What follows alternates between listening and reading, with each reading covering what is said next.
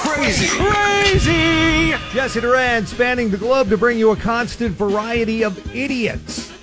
And it's difficult enough to work fast food these days. Imagine having to deal with this.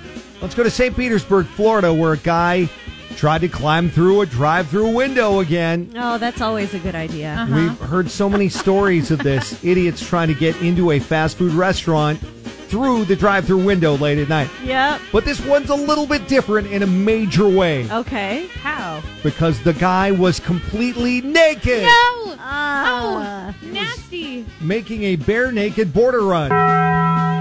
Ew.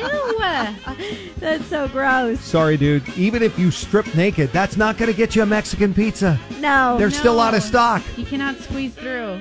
On that note, Taco Bell is saying the Mexican pizza will be back at all their locations by September 15th. So Thank please goodness. stop stripping naked and trying to get into a Taco Bell thinking that's going to get you a Mexican pizza.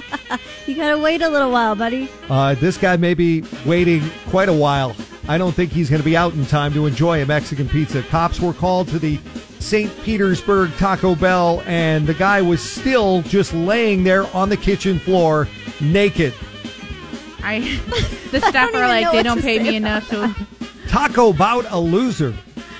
But uh, eventually he was removed from the Taco Bell kitchen floor by police. I'm sure it was sanitized Thank afterward. goodness. Yes, They ha- have heavily, to. hopefully. And the dude was arrested on several charges, including exposure of sexual organs. Yeah. Please don't do that. This take it is- easy on your fast food workers.